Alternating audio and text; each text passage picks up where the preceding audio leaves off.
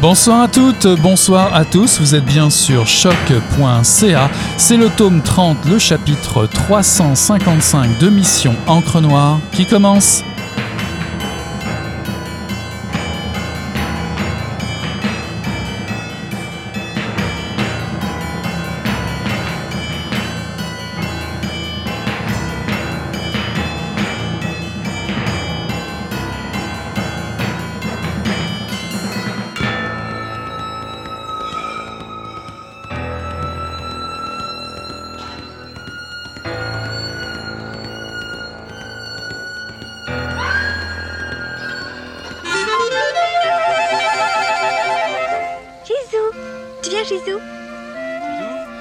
Mais il se passe quelque chose dans la salle de bal de l'hôtel Evelyne.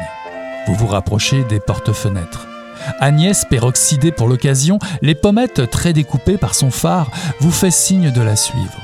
Ses lèvres bougent mais vous n'entendez rien. Il n'y a que l'orchestre qui joue très fort. Elle passe dehors, vous sortez à sa suite. Elle est à deux mètres de vous, elle vous regarde droit dans les yeux, l'air excité d'un enfant lors d'une panne de courant. Elle mord dans son morceau d'orange, recule de quelques pas, tend le bras droit vers l'horizon, écarte une mèche de cheveux sur son front. Et puis, comme si une trappe s'était ouverte sous vos pieds, vous disparaissez. Ou bien c'est Agnès qui s'élève. Sans doute, certainement, cela arrive comme ça. Vous n'avez pas bougé, c'est elle qui s'envole à quelques mètres du sol, histoire de surplomber le gazon de l'hôtel et d'embrasser la plage du regard. Elle a le souffle coupé. Elle découvre, droit devant, extraordinaire, l'objet qui a électrisé la noce. Elle ne voit plus que ça. Et bientôt derrière elle fusent des exclamations de stupeur de la part des autres invités. Ils vous ont suivi sur la terrasse. Tous examinent la même chose. Entre le rocher et l'île Bonaventure, à l'endroit où d'ordinaire s'ouvre le passage de la mer, la lune découpe la silhouette d'un bateau gigantesque aux allures de cuirassé.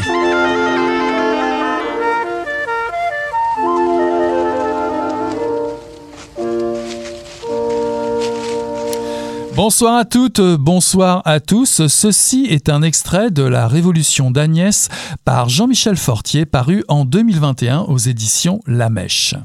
Un mystérieux navire de guerre orange vient à mouiller à quelques encablures du fameux Rocher Percé en Gaspésie. À son bord, un bataillon de femmes s'évertue à garder secret un projet extravagant. De la fenêtre de sa chambre, Agnès et sa logeuse, Madame Sergerie, observent cet étrange ballet. « Jésus, Marie, Joseph ! Jésus, Marie, Joseph !» s'égaye cette dernière. La noce au village a avorté, au téléjournal on annonce la nouvelle, et moi, dans la communauté, un bâtiment militaire probablement bolchevique menace la quiétude de la baie de Percé. Premier mystère, quel rapport y a-t-il entre la réalisatrice des plages d'Agnès, Agnès Varda, citée en exergue, et la Révolution d'Agnès ? Puis, que peuvent bien avoir en commun les personnages qui composent la trame de ce roman avec l'égérie de la Nouvelle Vague ? Serait-ce ce style entre chronique fantaisiste et rêverie éveillée qui rend cette lecture si particulière ? Ce que l'on sait avec certitude, c'est que l'histoire est entièrement vraie, puisque Jean-Michel Fortier l'a imaginée. D'ailleurs, le plus simple, pour en être convaincu, c'est de le lui demander. Jean-Michel Fortier est invité à Mission Encre Noire ce soir. Bonsoir Jean-Michel. Bonsoir. Alors, après une maîtrise en études littéraires à l'Université Laval, vous publiez Le Chasseur inconnu en deux mille quatorze, qui a été finaliste au Grand Prix littéraire Archambault et publié en traduction anglaise par Q C Fiction en deux mille seize. Votre second roman, Les bains électriques, est paru en deux mille dix-huit, toujours aux éditions La Mèche et qui suit le même destin de traduction chez Q C Fiction en deux mille vingt. Alors dites-nous, cette révolution d'Agnès, qu'a-t-elle à voir avec Agnès Varda que vous citez en exergue? Ben, l'exergue que j'ai choisi, c'est euh, un extrait d'un documentaire qui s'appelle Visage village qu'Agnès Varda a fait en deux mille dix-sept, je pense. Puis euh, la phrase, c'est le, le but, c'est le pouvoir de l'imagination. C'est une phrase qu'elle dit pendant le film pour parler de, des murales qu'elle fait, des photos qu'elle prend avec J R, son co-réalisateur. Euh, je pense que c'est ça, je pense que le lien le plus étroit avec... Euh, Avec mon roman, c'est, c'est ça, c'est tout simplement le pouvoir de l'imagination. C'est que dans la Révolution d'Agnès, ce sont des femmes qui euh, entament une révolution euh, et qui, ben, en fait, c'est que c'est un peu mystérieux cette révolution. On se demande un peu où elle s'en va. Puis même à la fin du roman, on n'a pas toutes les réponses à nos questions. Et ben, ce que je veux dire, c'est que le le plus important, finalement, c'était d'imaginer ce monde différent-là, puis c'était de, de le mettre en images puis de le mettre en mots. C'est, j'ai l'impression que à partir du moment où on est capable d'imaginer les choses différemment, on a déjà une partie du travail de fait. On a déjà. Puis aussi, ben Agnès Varda, c'est c'est une réalisatrice euh, qui qui va au plus près des personnes et des personnages. Puis je pense que c'est ça mon intérêt aussi là, dans la littérature, c'est les personnages en premier lieu, le langage puis les personnages. Je veux, je veux avant tout créer des personnages qui sont, euh, ben je sais pas s'ils sont crédibles, mais en tout cas ils sont. Euh, Ils sont vivants, là. Il y a quelque chose qui se passe avec eux. Donc, euh, ouais, je pense que c'est là le lien. Ouais, c'est quelque chose qui se retrouve euh, depuis euh, depuis vos trois, enfin depuis vos deux premiers romans, puisque d'un petit village campagnard du premier au fin fond des bois du second, au bord de la mer ici, doit bien euh, exister un lien qui relie euh, cette trilogie. Y en a-t-il un d'ailleurs, selon vous? Ouais, je pense que c'est une espèce de, c'est comme une espèce de cycle, ces trois romans-là que j'ai, ben, que j'ai fini. C'est dur de dire ça quand on écrit juste trois romans dans la vie, là. C'est pas comme si j'avais comme vingt livres à mon actif, mais j'ai l'impression qu'après ça, je vais aller ailleurs. Le lien, euh, ben, c'est le village. Je pense que les trois romans parlent un peu d'enfermement dans le village, euh, de secret, de mystère aussi. Euh, dans Révolution d'Agnès, c'est un peu différent parce que c'est un roman qui est un peu plus lumineux, qui est premièrement qui est situé, qui est bien situé là, il se passe au Québec en dix-neuf soixante-neuf comme vous l'avez dit. Euh, mais le lien, c'est toujours l'enfermement dans le village, puis une espèce d'espoir d'en sortir. Euh, puis à la fin du roman, ben de la Révolution d'Agnès, on sent une espèce de porte de sortie pour certains des personnages, puis un espoir, un, un renouveau, disons, qui se passe. Donc, euh, je pense que le cycle est clos. Alors, levons le rideau rouge, hein, comme au théâtre. Il y a beaucoup, euh, de, de, je dirais, de références ou de clins d'œil, finalement, au théâtre, si ce n'est, euh, je dirais, la, la présentation qui se succède des différents personnages, des différentes mises en scène qui se succèdent au, au fur et à mesure des, des chapitres. Quel est le contexte de votre, euh, de ce nouveau roman? Nous sommes en, en Gaspésie à la fin des, an- des années soixante, mais une fois encore, je dirais, comme dans Les bains électriques, dans Dans votre mise en scène, il y a une trappe qui s'ouvre euh, lors d'un bal de mariage et badaboum, une fois encore, on tombe dans un monde qui vire complètement à, à, à l'envers. Vous aimez comme ça les, les, les coups de théâtre. Le, le, le théâtre, ça vous inspire quand même dans votre écriture? Euh, ben j'imagine que oui. Moi, je suis très cinéma, je suis pas très théâtre dans la vie, euh, mais il y a quelque chose qui se rapproche de ça, peut-être là, dans, euh, disons, la mise en scène, en tout cas des choses. Euh, puis. Euh, Puis c'est vrai que je disais que mon roman est situé parce qu'il se passe à Percé en soixante-neuf, mais c'est une Gaspésie qui est imaginaire. C'est ma Gaspésie à moi que j'imagine. Il n'y a rien de... À part géographiquement, là, c'est, c'est, géographiquement c'est exact, mais historiquement puis sociologiquement, disons, il n'y a rien de vrai dans mon roman. Là. Tout ça, c'est jamais passé loin de là. Donc... Euh, Donc, ouais, même, j'ai pas pu m'empêcher, même en voulant écrire un roman qui était, dont le cadre spatio-temporel était très précis, j'ai pas pu m'empêcher de, de, disons, de, j'ai pas pu restreindre ma liberté. C'est ça le plus important pour moi quand je crée, là, c'est d'avoir une liberté complète, de pas m'arrêter aux faits historiques et à la vérité, là, parce que, ben, la vérité, c'est est dans la fiction, selon moi, de toute façon. Bah, dites-moi, comment est née cette histoire? Seriez-vous euh, euh, un ennuyé? Quel, c'est-à-dire, un ennuyé, c'est quelqu'un qui habite un rêve où il ne se passe vraiment rien, un rêve qu'il faut habiter, c'est vous qui l'écrivez dans, dans, dans le livre, quelqu'un qui étend un bras, pousse un bouton, tire une manette, c'est ça votre rôle d'écrivain? Ouais, ben ouais, euh, c'est à peu près ça, mais ce livre-là, je l'ai écrit en, euh, après, ben, j'ai commencé peut-être en deux mille dix-huit, puis j'ai fini en deux mille vingt, donc... Euh, Je l'ai fini à l'été deux mille vingt, puis c'était un moment un peu déprimant parce que c'était la pandémie, la première vague, la pandémie. Euh, puis c'est là que j'ai écrit la deuxième moitié du livre, puis je pense que, euh, ben, au risque de répéter un cliché, mais tu sais vraiment c'était un espace de création, euh, un espace d'évasion là pour moi.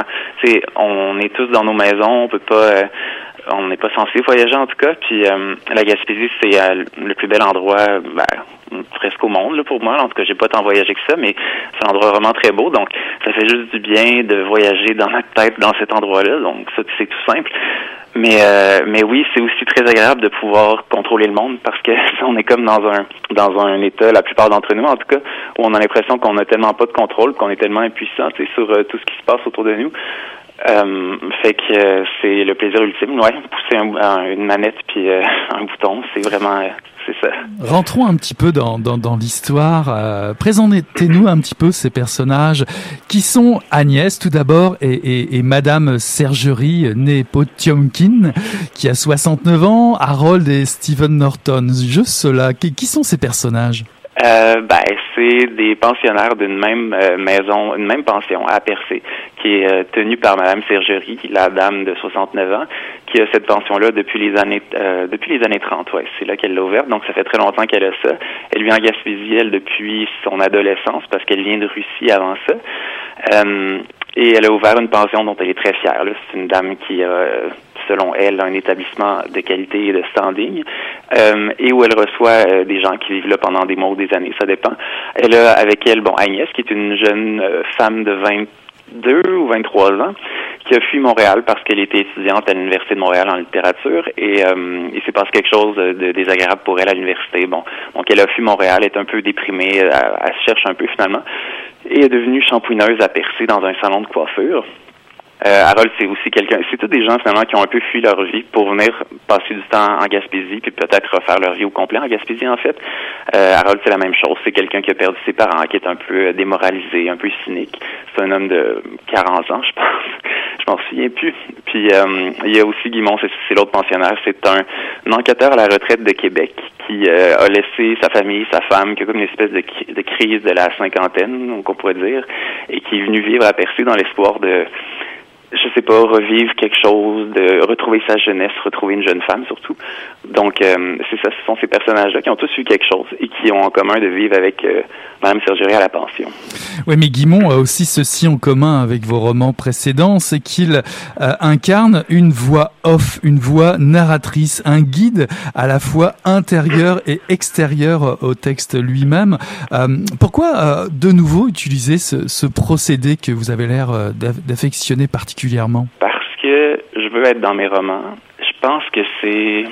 Ben, premièrement, ce roman-ci, La Révolution d'Agnès, il y a une narration un peu euh, changeante, là. On commence avec une narration au vous, où on se retrouve dans le personnage de... dans un des personnages, je dirais pas lequel, mais en tout cas, on est dans un dans la focalisation d'un des personnages de la pension. Mais il reste que vous avez raison, c'est un vous, mais c'est moi qui parle finalement. C'est vraiment, euh, je pense que ma narration a une voix assez forte, puis où je suis très présent, puis il y a du, il y a du commentaire finalement sur les personnages et sur l'action euh, tout le temps.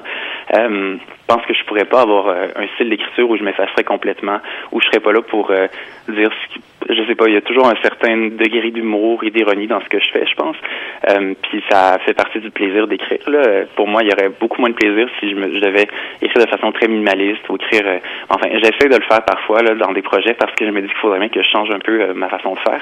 Mais euh, c'est un pur plaisir euh, personnel, je dirais. Oui, puis un autre plaisir, c'est celui des dialogues parce que vous attachez quand même un, un soin assez, allez, on va le dire, superficiel au décor. C'est brossé à grands traits. Euh, bon, effectivement, nous sommes à Percé. On se fait une image un peu imaginaire de, de Percé, on se fait une image imaginaire aussi de, de la pension et on, re, on retrouve effectivement votre goût des dialogues euh, haut en couleur, loufoque, absurde, drôle, surprenant. Ça rappelle parfois la farce, la, la comédie dramatique, le mélodrame, les mystères. Les, les chapitres sont très courts avec toujours en point d'orgue là aussi comme un, un, un espèce de coup de théâtre. C'est quelque chose que vous aimez faire, euh, mélanger un petit peu, je dirais, des, des dialogues avec des personnes ordinaires et l'extraordinaire, le mystérieux. Ça, ça habite beaucoup votre écriture. Ouais, c'est vrai. Euh, ben, si vous le dites, là, je dirais, je, je peux pas parler de mon écriture euh, tant que ça, comme ça, mais ouais, puis... Euh, mais je pense que ce qui m'apporte le plus quand j'écris un livre, c'est de faire un livre qui est pas plate, euh, parce que... Euh, tu sais, il y a beaucoup d'écrivains qui écrivent des livres que je trouve passionnants et que je trouve pas du tout plates, dans lesquels je m'ennuie pas du tout, mais qui écrivent pas comme moi, là, qui ont un style complètement différent, qui peut être beaucoup plus simple ou beaucoup plus minimaliste, mais dans lesquels on s'ennuie pas du tout. Mais je pense que moi, on dirait que je me dis... il faut qu'il se passe quelque chose tout le temps. Il faut qu'on rebondisse tout le temps. Pas nécessairement dans l'intrigue ou dans l'action, mais dans le langage. En tout cas, il faut qu'il y ait un rythme puis qu'on qu'on soit surpris. Il faut qu'à la fin d'un chapitre, on soit surpris qu'on a envie de continuer. J'ai comme une espèce d'obsession avec ça, euh, de de pas ennuyer. C'est ça, finalement. c'est, c'est plutôt une bonne obsession, je dirais. j'ai, re, j'ai reçu, je vais, je vais faire une, une confession aux auditrices et auditeurs, j'ai reçu une playlist Spotify euh, pour ouais. préparer ces, cette entrevue. Vous, vous êtes au courant, vous, êtes au, vous la connaissez, parce que c'est vous qui l'avez préparée. C'est très agréable, on y retrouve euh, euh, Germaine Dugas, euh, on y retrouve Pétula Clark, Gilbert Bécaud, Robert Charlebois, Barbara. Alors c'est carrément une playlist d'époque. Euh, y a-t-il beaucoup de musique dans, dans, dans ce roman, et pourquoi avoir choisi euh, cette ambiance-là, cette époque-là de musique euh, à travers cette, cette liste? Ah ben la liste, elle vient complètement du roman, là. Donc j'ai écrit le roman, puis après ça, on m'a demandé de faire une liste pour accompagner la lecture. Donc j'ai essayé de me limiter à l'année soixante-neuf, c'est-à-dire de pas de pas choisir des chansons qui dépassent cette année-là, mais j'ai pas réussi. Il y a quelques chansons des années soixante-dix, il y en a même une des années deux mille euh, et quatre-vingts, je pense. Mais euh, mais ouais, j'ai essayé de faire des chansons euh, des années cinquante et soixante. Euh, ben dans le fond, euh, dans le livre, il y a pas mal de musique déjà. Il y a pas mal de références culturelles de, d'époque. Euh, je parsème, j'ai parsemé mon livre de, de choses que j'aime moi-même. Là, j'aime beaucoup euh, Moi et l'autre, puis euh, des, je sais pas, des, des chanteuses de ces années-là comme ouais, Barbara, Frida Bocara. Il y a aussi une forme anarchiste hein, dans tout ça, euh, doucement anarchiste, j'ai envie de dire. La parole est vibrante, on y trouve des contrepétries. C'est peut-être encore un clin d'œil à Agnès Varda qui adorait faire ça. Il y a de l'humour, la fantaisie. Ça, il y a un contraste très fort entre, entre euh, je dirais, les dialogues, c'est cette puissance humoristique et euh, ce village québécois des années soixante ou de la fin des années soixante qui est empêtré dans des luttes de clochers, euh, dans des amours bluettes sans lendemain. On, on voit que le, le manque affectif euh, concerne à peu près tous les personnages. Et, et finalement, votre, votre cuirassé qui surgit euh, soudainement, euh, c'est un peu l'appel du large. Serait, serait-il l'annonce de cette libération féministe qui, qui s'annonce à cette époque-là? C'est le projet de femmes qui ont décidé de faire quelque chose pour changer le monde. Euh, c'est pas, c'est, c'est aussi une façon de, pour le personnage d'Agnès, c'est une façon de s'évader, c'est sûr. Puis en même temps, il y a quelque chose de, de pers- il y a quelque chose de collectif et quelque chose d'individuel dans ce projet-là. C'est-à-dire que les femmes se mettent ensemble pour euh, changer le monde. Donc, enfin, changer le monde. Elles ont chacun leur projet. Là, c'est un peu, en fait, la, la révolution est un peu brinque-ballante. On s'en rend compte en lisant le livre. Mais il reste qu'elles ont un projet, elles se mettent ensemble, elles veulent faire quelque chose, puis c'est, c'est tout à fait énergisant, là, ce genre de choses-là, quand on est un peu empêtré dans sa, son quotidien. Puis en même temps, ben il y a des femmes parmi elles, comme Agnès, qui se rendent compte que c'est pas exactement ça, ça leur ressemble pas, c'est pas ça qu'elles doivent faire puis qu'elles peuvent faire dans la vie, parce que c'est pas donné à tout le monde de faire la révolution, là. Pas tout le monde a envie de faire ça, puis c'est tout à fait correct. Puis pour Agnès, ben elle se rend compte à la fin que ben elle va devoir vivre sa vie comme elle l'entend, puis ça va être ça sa révolution à elle, un peu. C'est ça, il y a, il y a, j'imagine qu'il y a une portée féministe au texte, mais j'ai toujours du mal à dire qu'il y en a une parce que parce que c'est pas moi, c'est, c'est pas moi qui le reçois, le texte, je l'ai écrit, puis moi je suis féministe, puis c'est sûr que mon but c'était de montrer que que des femmes allaient, je sais pas, prendre les choses en main puis se, se prendre le large finalement. Mais euh, à partir de là, c'est au lecteur et à la lectrice, je pense, de dire euh, De, de dire s'ils perçoivent, disons, euh, un, euh, un propos féministe ou pas dans le texte. Ouais. Mmh, mais, mais il en faut de toute façon des, des alliés euh, féministes pour euh, écrire euh, des, des textes comme cela. Euh, les, les femmes jouent d'ailleurs un, un rôle central dans beaucoup de, de, de, de vos écrits et de vos romans. Euh, l'équipage du cuirassé est féminin, les habitantes de Percé euh, jouent un rôle principal. Euh, euh, Patricia Denis, par exemple, la journaliste, très drôle et aussi très présente. Cette parole que vous donnez aux femmes en particulier, euh, pourquoi, pourquoi choisir des personnages de femmes au-delà de votre, je dirais, de, de, de défendre les idées féministes, car on, on voit bien que les personnages masculins sont plutôt, on va dire, un petit peu piteux à côté. Ben, je pense que, de façon générale, dans ma vie, à moi, je m'identifie plus à, à des femmes autour de moi qu'à des hommes. Euh, puis aussi, dans la fiction, en général, c'est les femmes que j'admire, c'est les femmes qui m'intéressent le plus, euh, parce que elles ont eu des existences et elles ont encore des existences qui sont parfois en marge, qui sont parfois dans des rapports de pouvoir où elles ont pas le dessus. Puis ça, ça fait que euh, elles ont plus à gagner, elles ont plus à, à surmonter. Donc ça en fait des personnages, selon moi, qui sont souvent forts, qui sont qui sont pas toujours dans la, la bravoure puis dans les grands gestes, mais qui sont forts parce que parce que juste exister parfois est une lutte, tu sais. Euh, puis prendre la parole parfois est une lutte. Donc pour ça, je trouve que ça fait des personnages souvent plus intéressants que les personnages masculins pour moi, là. Puis euh, puis aussi, ben, les femmes que j'a... les personnes que j'admire le plus dans la vie, en général, ce sont des femmes. Ma réalisatrice préférée, c'est, une... ben, c'est Agnès Varda, c'est une femme. Euh, ouais. Et vous citez euh, également dans le livre euh, Godot, euh, qui est là dans dans ce roman-là, qui est un animal, qui est un chat en, en fait. Ouais. Et, et le parallèle, évidemment, vous me voyez venir, est facile avec Godot. Est-ce que est-ce qu'Agnès euh, est une femme seule dans un monde vide de sens, qui attend d'être d'être sauvée, euh, clin d'œil au cuirassé qui l'attend? Non, Agnès, je pense que c'est pas une femme seule qui attend d'être sauvée ou d'être euh, de, de se sauver. Je pense que c'est une personne qui se cherche. C'est une femme qui se cherche, puis qui va se chercher à percer, puis qui se rend compte peut-être que tout ce qu'elle a à faire, c'est être elle-même, qu'elle n'a pas besoin d'essayer de répondre aux attentes des autres personnes autour d'elle, hommes et femmes, hein, elle n'a pas besoin de répondre aux avances de Guimond. Elle n'a pas besoin d'essayer de euh, répondre aux attentes de son ancienne professeure d'université qui aimerait qu'elle revienne. Elle n'a pas besoin de même, elle a même pas besoin de répondre aux attentes des femmes qui veulent qu'elle fasse la révolution avec elle. Elle peut leur dire que ça lui tente pas, puis elle peut rester chez elle, tu sais. Donc, euh, je pense que c'est ça. Ouais. Mm-hmm. Alors dans ce texte de comédie, vous célébrez le pouvoir de, de l'imagination. Néanmoins, la dernière phrase du roman est « La voix sera bientôt libre ». C'est forcément énigmatique, mais euh, ça, c'est quand même une, une, une ouverture à l'imagination, mais à quelque chose qui est très réaliste. C'est comme, c'est comme une promesse, cette dernière phrase, n'est-ce pas? Oui, ben, c'est une promesse pour Agnès, premièrement, parce que, bon, dans le roman, elle a un projet de vengeance très personnel euh, que je raconterai pas, mais qui, donc cette phrase-là s'adresse à elle en premier, parce qu'on se dit peut-être que le projet de vengeance va finir par aboutir, puis que la voie sera libre littéralement pour, pour elle dans ses projets, disons. Mais oui, la voie sera bientôt libre, c'est comme un fantasme, là, aussi, c'est-à-dire que la voie sera libre peut-être pour que les personnes qui n'ont pas eu voix au chapitre aient, aient voix au chapitre euh, soudainement, puis que que je sais pas, on puisse euh, démanteler, euh, je sais pas, déboulonner des statues, démanteler des pouvoirs. Euh, tu sais, c'est des grands fantasmes, c'est des grands, euh, c'est des grandes choses comme ça qu'on met dans des livres, puis dont on rêve, puis dont on espère qu'un jour elles vont se réaliser. Mais j'ai l'impression que c'est c'est là qu'elles doivent exister, que c'est dans les romans que, qu'elles ont le plus de, ben pas qu'elles ont le plus de portée, mais c'est à ça que ça sert les romans aussi. Là. C'est à fantasmer, c'est ça.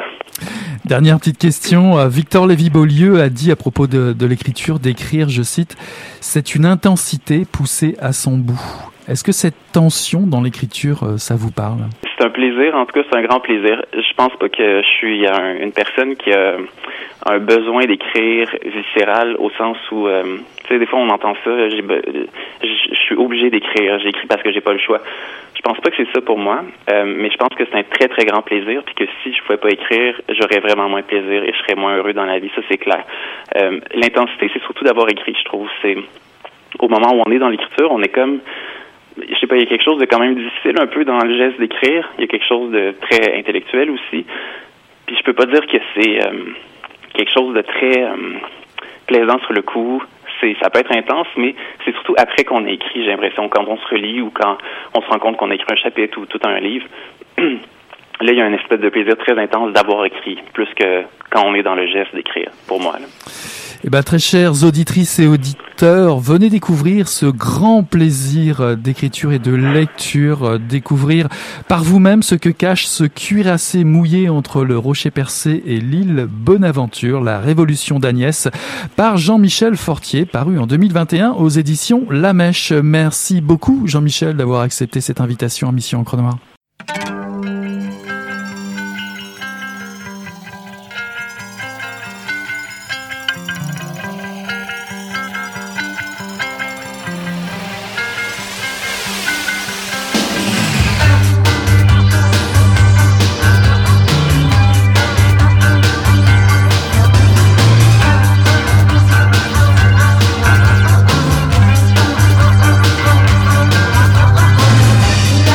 I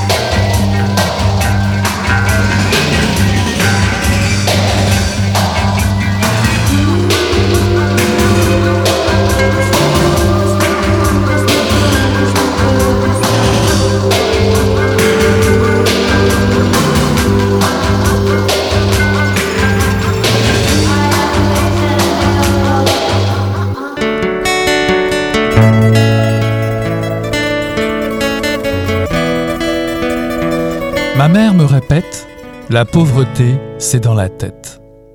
Elle a sans doute raison. Quelque chose s'est joué dans nos esprits.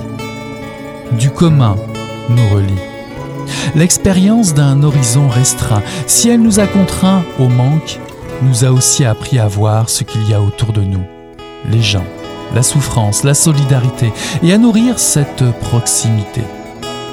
En tant que transfuge de classe, nous savons depuis le cœur de nos vies ce que représente la perte et le gain de privilèges, ce que c'est de parler selon une position dominée ou dominante. Cette poétique de l'amour n'est pas une éthique garantie. Elle exige de ne basculer ni dans la honte de soi, ni dans la pitié envers les autres. En ce sens, je devrais sûrement, à l'instar de ma mère, me méfier du mot « pauvreté » et lui en préférer un autre que je mettrais au pluriel « précarité ». Que nous soyons précaires signifie qu'il nous a fallu et nous faudra encore tenter d'échapper à toute prédictibilité. Nous existons dans des mondes à venir. Ceci est un extrait de Pauvreté, un recueil de récits, poèmes et nouvelles sous la direction de Stéphanie Roussel, paru en deux mille vingt et un aux éditions Triptyque. La pauvreté, c'est dans la tête. C'est le mantra que se répète une mère qui a élevé seule deux enfants sur l'aide sociale. C'est quoi être pauvre ? On devine que cette question a longtemps taraudé Stéphanie Roussel, même si, pour se rassurer a priori, on l'est toujours un peu moins que d'autres. C'est à la mesure de la rencontre de l'opulence de ceux et celles qui en ont plus, que sonne le rappel de notre propre condition. De là naît sans doute ce malaise insidieux, cette honte de soi-même qui se glisse dès que l'on décèle de la pitié dans le regard d'autrui et déclenche cette pointe au cœur qui nous déshabille et nous vide instantanément. Et pourtant, quelque chose s'est joué dans le refus de se laisser embrigader dans un tel fatalisme, emmuré entre honte et pitié, pour que naisse ce saisissant recueil. Douze autrices et auteurs ont adhéré à l'idée de s'exposer à cette peur qui tenaille les entrailles, celle du manque, du jamais assez, de l'envie parfois de faire tout flamber. Marie-Célie Agnan, Jennifer Bélanger, Pascal Bérubé, Marie-Lou Craft, Nicolas Dawson, Jean-Guy Forget, Jonathan Lemire, Marie-Ève Maréchal, Alex Noël, Emmanuel Riendeau, Karine Rousseau ont répondu à la question toute simple de l'autrice, éditrice et chercheuse « As-tu déjà été pauvre ?» Je reçois ce soir pour en parler Stéphanie Roussel à Mission Encre Noire. Bonsoir Stéphanie. Bonsoir. Vous êtes autrice, éditrice et chercheuse. Vous œuvrez à la direction de revues de poésie estuaire, à la conception d'ouvrages comme De gestes et de paroles aux éditions Néminis en deux mille seize et un Noël cathodique, la magie de ciné-cadeaux déballés aux éditions Tamer en deux mille dix-sept. Votre premier recueil de poèmes, La rumeur des Lilas, est paru en deux mille dix-huit aux éditions d'Elbusso. Ma première question, quelles sont les circonstances qui vous ont poussé à proposer ce recueil? C'est une bonne question. C'est, c'est difficile, euh, c'est difficile de me rappeler, je crois, que quand est-ce que l'idée m'est venue. C'est un peu comme si c'était euh, un projet qui m'était venu euh, naturellement, ou peut-être euh, de manière organique au fil de mes conversations, parce que Euh, beaucoup des personnes, je les connais pas toutes, je les connaissais pas tous à la base, maintenant je les connais toutes, mais je les connaissais pas tous à la base, les personnes qui ont écrit dans le livre, mais j'en connais peut-être plusieurs avec qui j'entretenais euh, des conversations autour euh, d'une pauvreté commune, même si différente. Puis, euh, bon, il y a eu différents, différentes choses dans le milieu littéraire qui m'ont fait poser des questions sur les représentations qu'on, qu'on avait de la pauvreté euh, en littérature. Et euh, bon, donc au fil de ces discussions-là, ces expériences-là, je me suis dit que euh, il fallait faire euh, un livre, il fallait que ce livre-là soit collectif pour montrer la pluralité euh, des expériences liées à la pauvreté. Mmh, mmh. Alors, l'écriture et la pauvreté, c'est un peu cliché a priori, même si euh, concrètement, euh, vivre de sa plume au Québec est plus compliqué qu'il n'y paraît.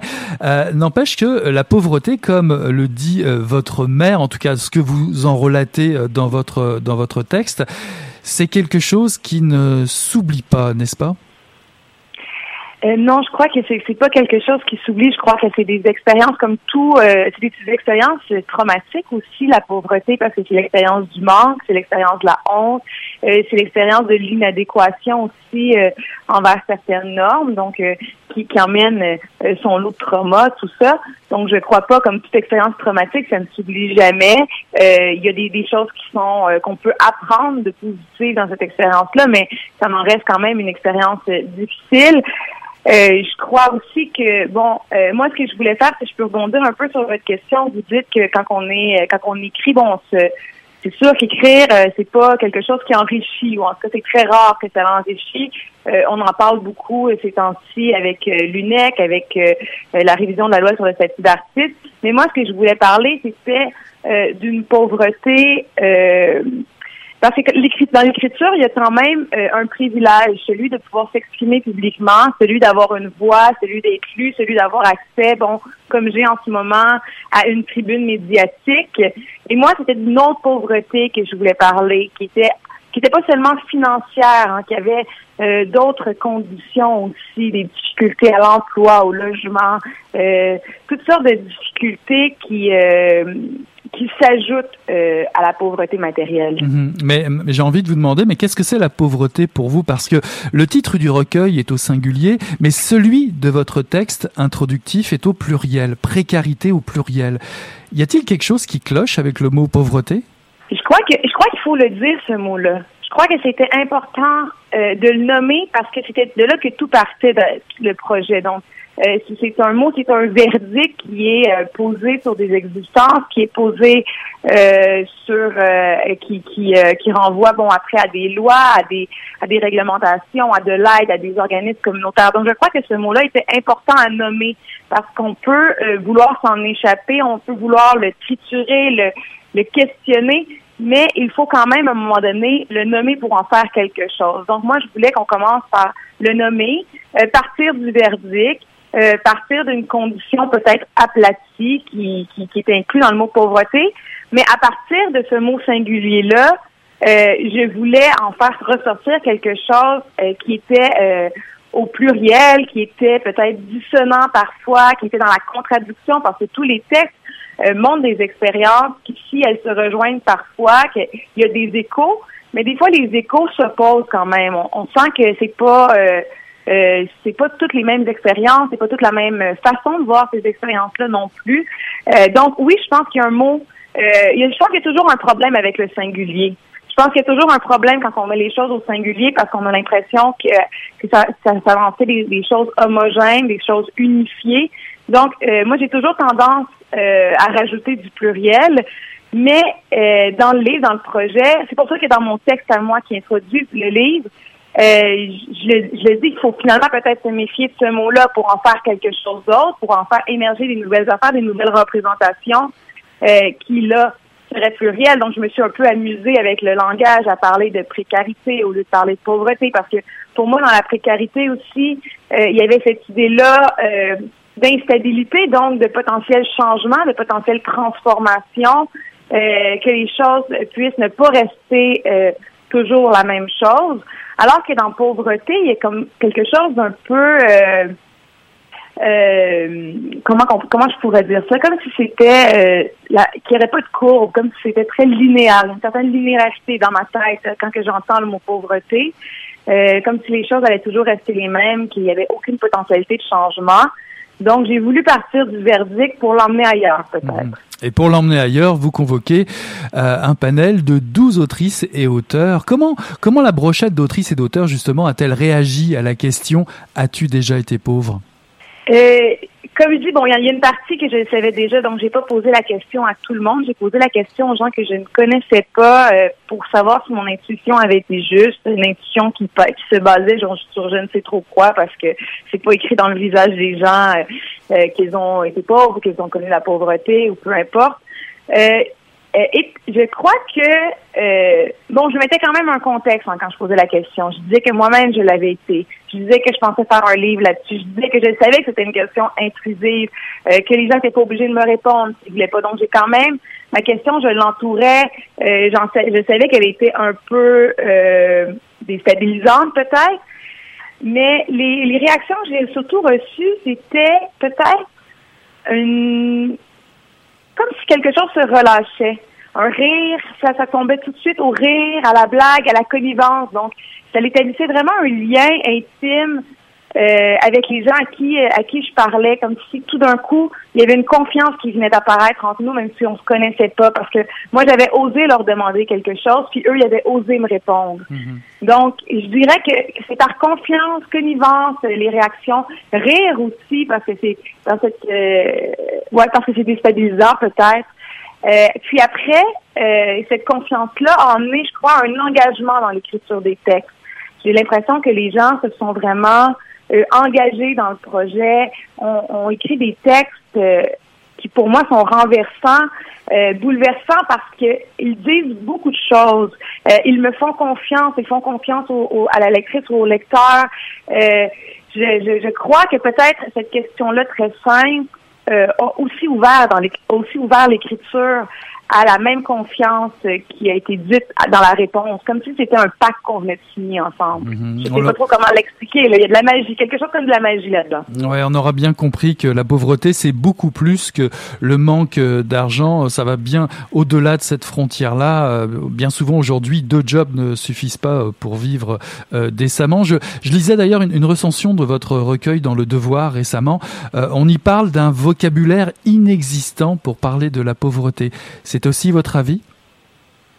Oui, c'est aussi mon avis. Je ne sais pas si ça aurait été mon avis. Bon, si on m'avait posé la question il y a un an, mais je le réalise beaucoup depuis la sortie du livre parce qu'on me, euh, parce qu'à travers les entrevues, on me pose des questions et je réalise que moi-même, j'ai de la difficulté à m'en parler. J'ai de la difficulté à, à trouver les mots justes pour le dire. C'est comme si à chaque fois que je, j'exprimais des idées, c'était toujours inadéquat. J'avais, il n'y avait jamais les bonnes expressions, les bons mots. Euh, si je disais quelque chose d'un côté, ça l'invisibilisait des réalités de l'autre côté.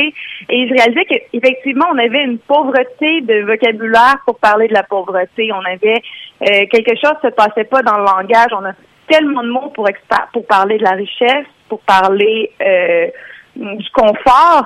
Mais pour l'inverse, euh, c'est difficile. Donc oui, moi, je, je dirais que euh, que c'est difficile. Sinon, euh, des mots qui euh, qui sont réducteurs, parce qu'on peut, évidemment, il y en a des mots euh, qui sont aussi des insultes. Par exemple, quand on dit que quelqu'un, euh, bon, fait B S ou E B S ou que, peu importe, on, on entend des... Euh, Des, des, des expressions qui vident euh, les mots de leur sens pour en faire des insultes.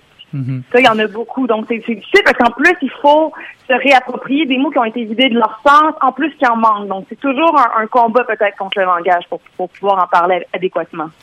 Y avait-il des, des conditions euh, quant à la forme des textes ou, ou bien euh, quant à la, leur contenu euh, lorsque vous avez proposé cette idée aux autrices et aux auteurs? Il n'y avait pas de, de, de il y avait pas de consigne quant à la forme, il n'y avait pas de consigne non plus réellement quant au contenu.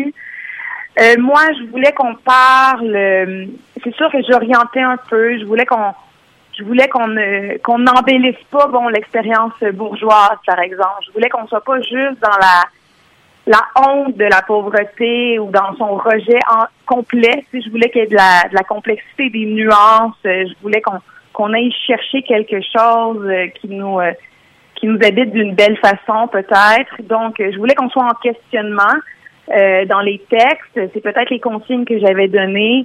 Euh, je voulais aussi qu'on se rappelle euh, en écrivant que le simple fait de pouvoir écrire sur la pauvreté euh, constitue un privilège que toutes les personnes pauvres n'ont pas. Euh, donc, il euh, y avait cette euh, toutes ces questions-là que j'emmenais dans mon invitation, mais qui n'étaient pas des consignes, qui n'étaient pas, euh, qui étaient des pistes de réflexion, qui étaient ma vision, je partageais ma vision du projet, euh, mais je laissais les gens complètement libres euh, euh, d'y, a, d'y habiter. En plus, même je leur disais qu'il y avait peut-être des consignes comme un nombre de pages, un nombre de, de, de mots pour les textes, mais après je leur disais cette consigne-là est faite pour être transgressée parce que c'est pas dans un livre sur la pauvreté que je vais vous obliger à des choses. Mmh. Donc euh, transgresser toutes mes consignes que je vous donne. Donc il y a des textes finalement euh, qui dépassent largement le nombre de mots euh, qui était supposément, bon, admis euh, dans le livre.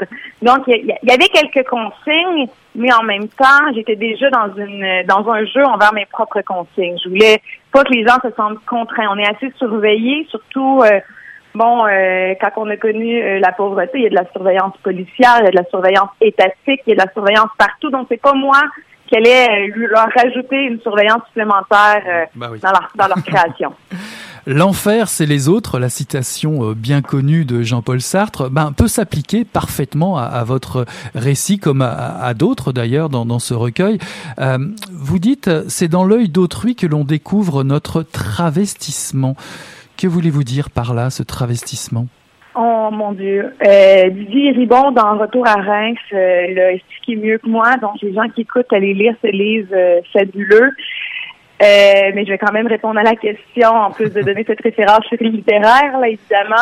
Euh, je dirais que c'est à force de se sentir inadéquat, à force de se faire reprendre, à force de se faire dire « Ah, c'est pas lu ce livre-là, ah, tu connais pas ça euh, », à force de se faire mettre devant des plats que t'es pas euh, habitué, dans plein de petits commentaires euh, que les gens se réalisent même pas qu'ils font euh, dans les insultes lancées, justement, quand je parlais de D S tout à l'heure. On sent qu'on n'est pas euh, correct, on sent qu'on se fait reprendre, des fois dans le regard des autres. Et moi, j'ai souvent senti que j'étais euh, pas capable de me contenir, comme si j'avais trop d'énergie. Je parlais jamais au bon moment, je riais jamais au bon moment. Ça créait du malaise. Dans ce malaise-là, on finit par se policer soi-même, on finit par se contrôler, se regarder de haut pour essayer de de s'adapter, pour rentrer dans les cadres, puis arrêter de, de susciter ces réactions-là négatives. Donc, je crois que qu'il y a ça, il y a, évidemment, c'est dans le dans le regard euh, des autres qu'on, qu'on, que la honte euh, surgit, mais euh, je crois pas qu'on pourrait juste dire que l'enfer, c'est les autres, euh, parce que euh, le, la libération aussi, c'est les autres. C'est pas pour rien que j'ai voulu faire un projet collectif. Mmh. La solidarité, c'est important. Euh, le, le partage d'expériences, l'entraide. Quand on est pauvre, euh, il faut aussi s'entraider. Il faut savoir s'entraider. Il faut savoir pouvoir s'aider quand on est dans le monde, partager, euh, euh, se créer des, des solidarités d'urgence, se créer des euh, des moments de discussion, de support, d'appui. Donc, euh, oui, euh, il y a quelque chose dans le regard de l'autre euh, qui, qui, qui est à déconstruire, que les autres personnes, d'ailleurs, ont eux-mêmes à déconstruire. Les gens qui n'ont pas connu la pauvreté, ils ont à, à repenser leurs réflexes, euh, à repenser les choses qu'ils disent. Mais on peut pas juste dire que c'est l'enfer, c'est les autres, hein, parce qu'on a besoin des autres. On a besoin, euh, surtout quand, quand on a connu l'expérience du manque, on sait à quel point ça peut être précieux, l'aide.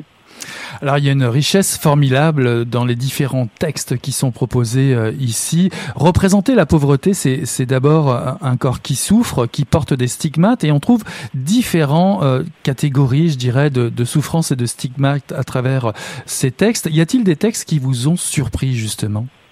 Non. Non, je crois pas que les thématiques, il y a rien, il y a aucune expérience de ces expériences-là. Je me suis dit, ah, j'aurais pas imaginé que euh, ça l'existait, pas du tout. Euh, il y a des, c'est, c'est davantage euh, l'engagement dans les textes. C'est des choses que je savais qui existaient, mais que j'aurais pas cru que quelqu'un oserait les dire. Il y a des choses que, comme un dépassement de la honte peut-être qu'il y a eu, qui m'a surprise.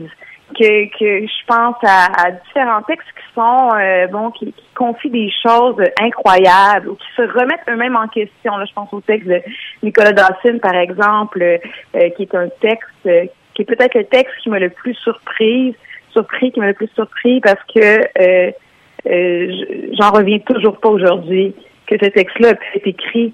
Pas, pas que les choses à l'intérieur m'étonnent, mais d'avoir cette euh, cette générosité-là. Je crois que c'est un, c'est un texte très généreux, euh, difficile, qui dans la remise en question euh, euh, du, de la famille et de soi-même, euh, qui euh, qui m'a, m'a jeté en bas parce que euh, je sais pas. Il faut, je crois qu'il faut vraiment être généreux pour être capable d'offrir à des personnes qui comprennent peut-être pas ces expériences-là euh, des questionnements aussi intimes. Mm-hmm. Oui, je crois que moi, c'est peut-être cette générosité-là que, que je retrouve dans, là, je nomme ce texte-là, euh, parce que c'est celui qui m'a le plus frappé, mais je le retrouve dans d'autres textes.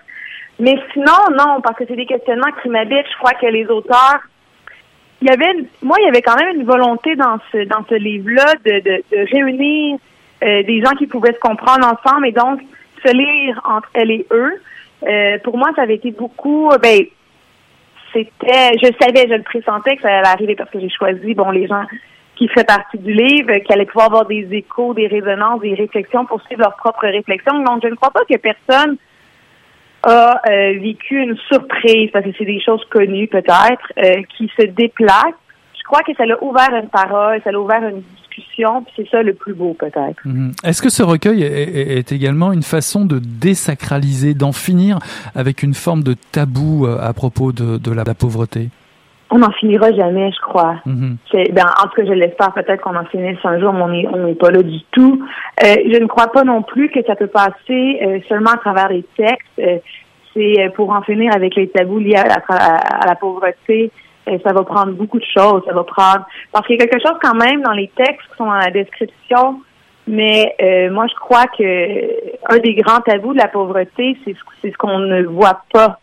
C'est les, les intérieurs, les appartements, c'est les odeurs, c'est les, c'est toute l'existence, c'est les affects.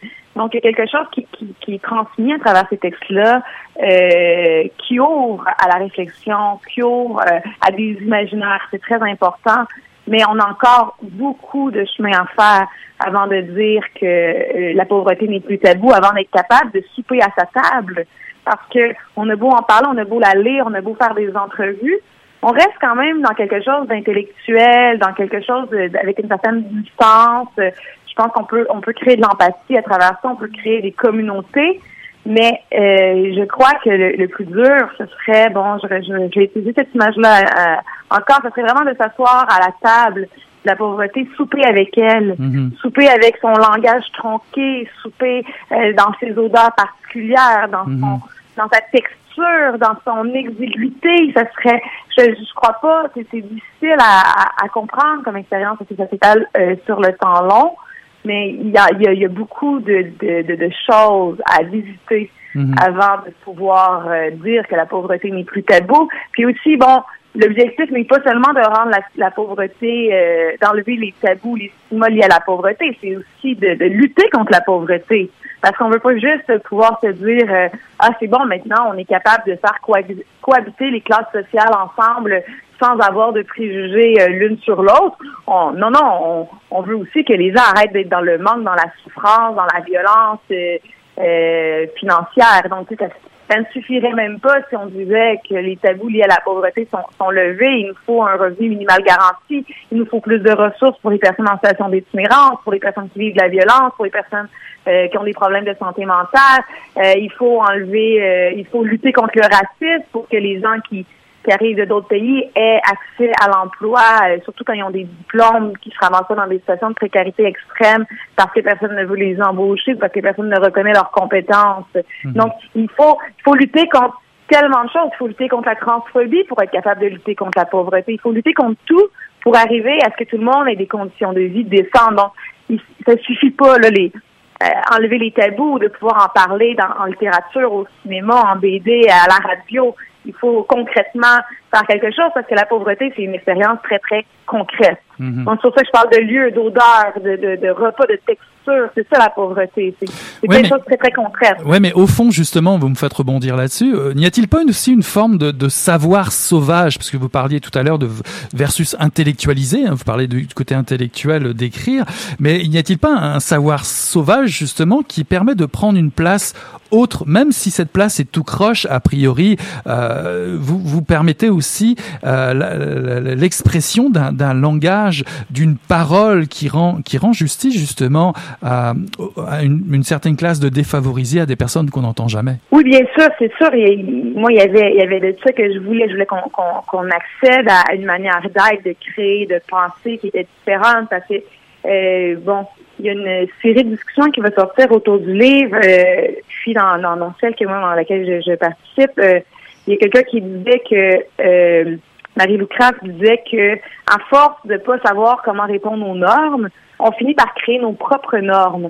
Parce que si on peut pas, mettons, correspondre euh, à, au dictat de la mode, par exemple, parce qu'on n'est jamais capable de suivre le rythme euh, de la mode qui change constamment pour justement maintenir les écarts de classe, mais autant créer son propre style. Autant créer sa propre parole, sa propre manière euh, de créer, d'être, de, de, de s'exprimer, sa propre expression, pour qu'au moins on se dise « Ah, c'est unique à cette personne-là. Mm-hmm. Donc, on ne peut plus le comparer aux normes parce que c'est, c'est juste devenu unique, une originalité. Donc oui, ça travaille une certaine originalité, ça travaille beaucoup de choses, ça travaille le manque, ça travaille la débrouillardise, ça travaille la, la capacité d'adaptation parce qu'on est obligé, on est constamment confronté à ça. Ça travaille euh, cette volonté-là de vouloir bon se représenter en tant que soi-même en dehors des normes parce qu'on n'est pas capable d'y répondre à ces normes-là. Donc oui, il y a beaucoup de choses que, que ça que ça permet, ça réinvente. Mais c'est toujours dans la négociation, c'est toujours euh, dans l'épuisement, c'est quand même, c'est exténuant. Donc, euh, moi, je pense, moi, je veux quand même, moi, je, je le répète, je veux quand même qu'on le, qu'on reconnaisse ces qualités-là ou ces compétences-là acquises, euh, qu'on, qu'on, euh, qu'on, qu'on s'en inspire aussi. Je crois qu'il y a quelque chose qu'on peut s'inspirer euh, de ces manières d'être-là. Parce que moi, je voulais pas non plus qu'on idéalise bon, un certain devenir bourgeois, comme si tout le monde voulait tout d'un coup savoir parler euh, euh, un certain nombre de temps, rire au bon moment, s'allier d'une certaine façon, comme si c'était ça l'idéal à atteindre et que les personnes pauvres devaient bon euh, changer, puis une fois qu'ils auraient changé, se sentiraient mieux, puis que c'est nécessairement dans, vers là qu'on s'en va. Euh, pas du tout, de toute façon, dans cette croissance-là capitaliste, euh, je pense qu'on peut la remettre en question. Euh, donc, vous avez raison, il y a quand même des choses qu'on peut apprendre de ces textes-là, euh, une certaine irrévérence, un certain... Euh, bon, les, ça, ça, ça, ça puise dans tous les genres, justement, une certaine hybridité euh, qui est magnifique. Pour finir, j'ai envie de vous demander, euh, de quoi êtes-vous le, le plus fier dans, dans ce recueil? La confiance. Je, je le répète beaucoup, la générosité, la confiance. Euh, je suis euh, toutes les discussions euh, que j'ai eues en éditant ce livre-là, euh, pour moi, c'est, c'est, c'est de ça que je suis fière. Davantage que des textes, c'est plate à dire parce que les gens euh, n'ont que les textes, mais moi, pour avoir connu la pauvreté, euh, cette communauté-là que j'ai créée, euh, j'en suis très fière. Ça m'a beaucoup apporté euh, humainement. Euh, je suis aussi fière que les gens euh, aient embarqué dans l'idée de, de la collectivité, de la communauté, justement, qu'on j'ai senti les gens, sur leur engagement, c'est pas toujours le cas quand on fait des recueils collectifs. Des fois, les gens confient un texte et après se détachent du projet, euh, considèrent pas que c'est un projet qui leur appartient en propre. Donc, euh, j'ai senti cette volonté-là de vouloir euh, faire de ce projet-là, de mon projet, leur projet aussi. Ça, c'est très touchant. J'en suis très fière. Euh, je suis aussi fière des conversations que ça l'a ouvert parce qu'il y a beaucoup de monde qui m'ont écrit, il y a beaucoup de monde qui ont remis en question leur manière de concevoir leur propre pauvreté. Euh, moi, j'ai eu beaucoup de belles discussions. Euh, j'ai eu, j'ai senti une combativité, une inspiration, bon, liée à la lecture des textes. Donc, ça, j'en suis très fière. Je suis très fière de tout le bien euh, que peut-être ce livre-là a pu emmener dans la vie de quelques personnes qui sont connues euh, ou qui connaissent encore la pauvreté. Euh, ça, c'est, c'est sûr que moi, ça, ça me rend fière. Donc, euh, je suis fière vraiment. C'est très humain ma fierté liée à ce livre-là. Et pourtant, les textes. Je les trouve incroyables. Hein. Moi, je j'ai jamais... J'ai, j'ai, puis j'ai, j'ai pas honte de le dire parce que c'est même pas moi qui les ai écrits, ces textes-là. Je les ai juste édités, là. C'est pas moi... Euh, j'en parle comme une simple lectrice. Là. J'ai envie que les gens le lisent parce que j'ai envie de leur parler des textes. Moi, je les ai adorés. Euh, je les trouve incroyables, généreux, comme je l'ai dit. Donc, euh, je pourrais être fière des textes que j'ai réunis, mais c'est même pas moi qui les ai écrits. Donc, euh, je crois que chaque personne qui a écrit leur texte, son texte devrait être fier de son texte parce qu'il est incroyable. Mais moi, j'ai pas de fierté liée au, euh, au succès des autres ou à l'accomplissement, à l'excellence euh, littéraire des autres. Je suis vraiment contente de pouvoir euh, donner à lire des textes aussi incroyables. Mais c'est très humain, ma fierté. Je, je suis vraiment fière que les gens se sentent bien dans ce livre-là. Mm-hmm. Euh, ouais, je crois que c'est, c'est peut-être ça qui, qui puisse se lire en, ensemble et, et que ça donne à réfléchir. La pauvreté n'a pas disparu, elle est toujours là malgré les discours rassurants. C'est peut-être une façon de lui redonner forme et présence pour mieux l'affronter, pour mieux en guérir que ce recueil de récits existe. Pauvreté, un recueil de récits, poèmes et nouvelles sous la direction de Stéphanie Roussel, paru en deux mille vingt et un aux éditions Triptyque. Merci infiniment Stéphanie d'être passée à Mission Encre Noire.